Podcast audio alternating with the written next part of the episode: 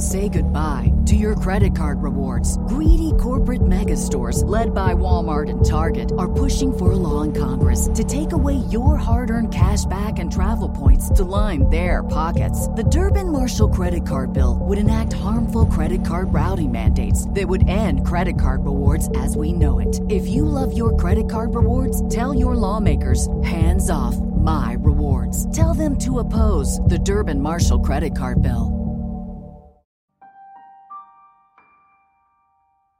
Welcome back to another volume of truly disturbing tales from Reddit. Today we're going to be narrating 3 new unsettling stories taken directly from the platform. I encourage you all to sit back, grab a snack, and enjoy these terrifying personal accounts. Now, without any further delay, let's jump right in.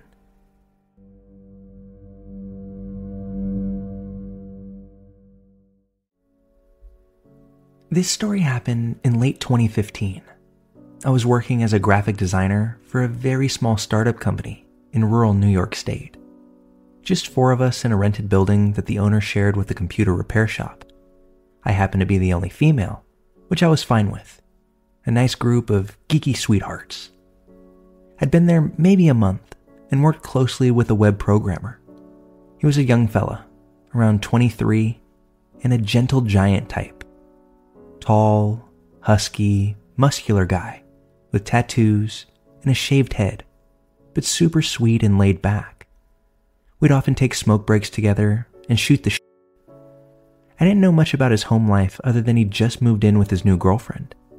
She'd usually pick him up after work, but if she ended up working late, he'd have to walk home by himself along the highway in the dark. When we found this out, the boss immediately started offering him lifts. I wondered what his situation was, lost car or license, but I didn't want to put him on the spot to ask. He was kind of a shy guy in the first place. Anyway, time passes and one day the boss wasn't in, so I offered to drive him home. His rental is a small house behind a boarded up car wash in the boonies. You had to drive down a short, dark private road to get to it. You would actually never have known the place existed. Were you just driving by? We make a little small talk for a minute in the car, finish up our smokes. I tell him that I'll see him tomorrow. And that's when things got weird. He looked at the house for several seconds, quiet, not moving to open the door at all. He said, "Yeah," in this strange, resigned voice, before slowly turning his head to look at me. Now, you have to realize, in real life, people almost never slowly turn their heads to look at you. You cannot imagine how f***ing creepy it is till someone actually does it to you. Add the fact that you're this 120-pound woman, and it's a huge guy looking at you. In a parked car, behind an abandoned car wash, in the pitch f***ing dark, with no other house in sight. And this was not the look that a guy gives you, say, after a first date when he wants a kiss. It was so very off, and not an awkward or shy kind of off. He looked at me in the kind of way you look in your cupboard when you can't decide what to eat, or if you should be eating anything at all. His mouth was slightly open, and he was staring me straight in the face with a slight squint, as if struggling hard to figure something out. But it was me who was the thing. That sudden shift of being looked at like an object. Not the amiable coworker that he'd just been laughing and bullshitting with. The coworker that he had been getting to know over the past month. That truthfully scared the shit out of me. In less than a minute, he had gone from his normal self into a state of tense, dissociated slow motion. He actually looked bigger to me as well. I asked if he was okay, and after maybe 15 seconds of long silence, he looked back at the house. He either sighed or gave another resigned yeah before finally getting out of the car. Needless to say, I did not plan on giving him any more rides, but about a week later, it didn't matter anymore. He blew his brains out with a shotgun on the front porch of that rental house. His poor girlfriend was inside, waiting for him to finish his cigarette. It was then from his family that we finally got the entire backstory. This guy was newly sober after having struggled with alcoholism for more than just a couple of years. He had multiple DUIs from earlier in the year that explained the no-car situation. He'd also had several serious injuries from car wrecks and blackouts over the years, the last one actually resulting in two small, permanent dents in his skull. The buildup of brain injuries had done far more damage than sobriety could reverse. His girlfriend admitted that ever since his last accident, he had had intrusive impulses and fantasies of hurting others and himself. And you can imagine where my mind went after hearing that fact. This is certainly my creepiest personal experience, though when I think of it today, all I can feel is sorrow for this poor kid who'd barely started his life.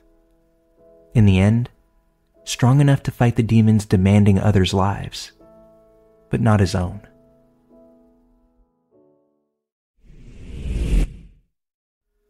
Back when I had just finished college, I was living in a one-bedroom townhouse. I met a guy on Plenty of Fish, and at that time, I wasn't exactly smart about my online digital footprint. Not like it really changed, but at least now, I'm not as ridiculous. Anyway, he seemed like a decent guy. He was really good looking, said he had a good job, nice teeth, and looked like he cared about his personal health. All things I would typically look for in a guy. I wouldn't say that I'm a shallow human being, but I like to be presentable. And if I'm with someone, I'd like for them to be presentable as well. Well, after about a week of chatting online, we agreed to meet. We met at a restaurant downtown, which was really far from where I lived. When I got there, I noticed him standing at the door. We sat down to eat, and the evening went great.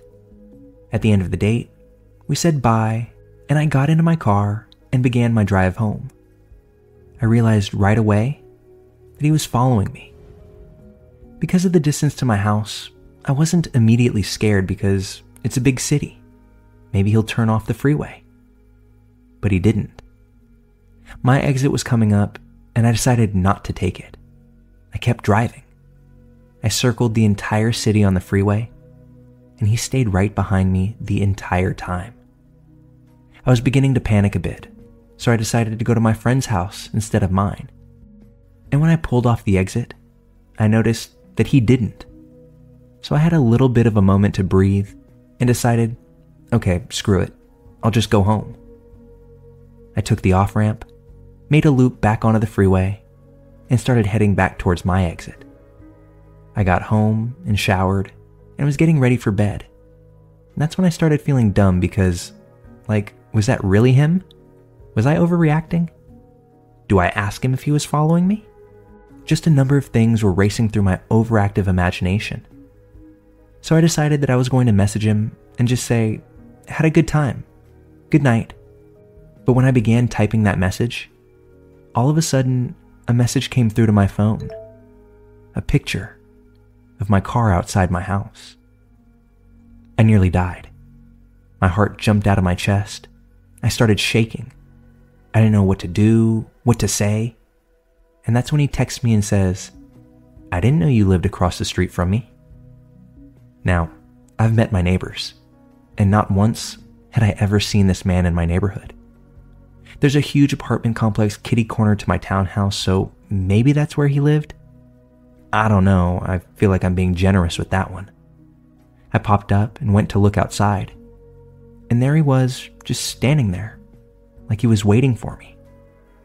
I opened my door, and he asked if he could come in and if I wanted to still hang out. I told him that I was exhausted and that I'd rather just crash out, as it had been a long day. The next morning, I woke up to go to work, and when I go outside, I see that the windshield on my car had been smashed. My car was keyed, my back two tires were slashed, and as I was noticing the damage to my vehicle, guess who pops out of his car with two coffees, and he says, oh, I thought I'd surprise you with some coffee today. So, to start my morning, I'm a bit more than just freaked out. I called the cops and reported the damage to my vehicle. This guy offered to drive me, and something in my gut was like, Don't you dare get in that car. So I called my boss, explained the situation as best as I could, and told him that I wasn't going to be there until after the police came. All the while, this guy just hung out the whole time. When the police finally got there, that's when this guy started acting really suspiciously. He walked away and seemed almost as if he were hiding on the other side of his car. I filed the report with the police, and they basically said, "Hope you have insurance," and they were on their way to leave. They pulled around the corner, and as I'm trying to figure out how I'm going to get myself to work, that's when I hear the siren and the cop's lights turn on. I hear one cop scream, "Freeze! Put your hands in the air and get down on your knees." I look up, and I see the cop that I was just speaking with his gun drawn and pointed right at that creepy guy. After they have him cuffed and put in the back of the car, I speak with the cop again and learn a little bit more about the situation. Turns out, the guy that I went on a date with was wanted for stalking, breach of probation, assault with a deadly weapon, fraud, and an aggravated assault charge. I was absolutely shaken. It took me a couple of days to get over the hypothetical situations that could have happened. But about a week later, I was on my way out the door to work. And wouldn't you guess, he was sitting in my driveway once again. We live in Canada, so essentially, once you're arrested, you're released on conditions until you go to jail. I told him that I was late for work, but that I'd call him later when I was off. I never went to work that day. I went and found a new apartment in another area of the city. I also changed my phone number and hired my friend's husband and his friends to go pack my apartment up and move it to their place for a month, and then move it to my new place because I was so scared that this dude would follow them while moving. So that's my horror story about my first and last time using Plenty of Fish.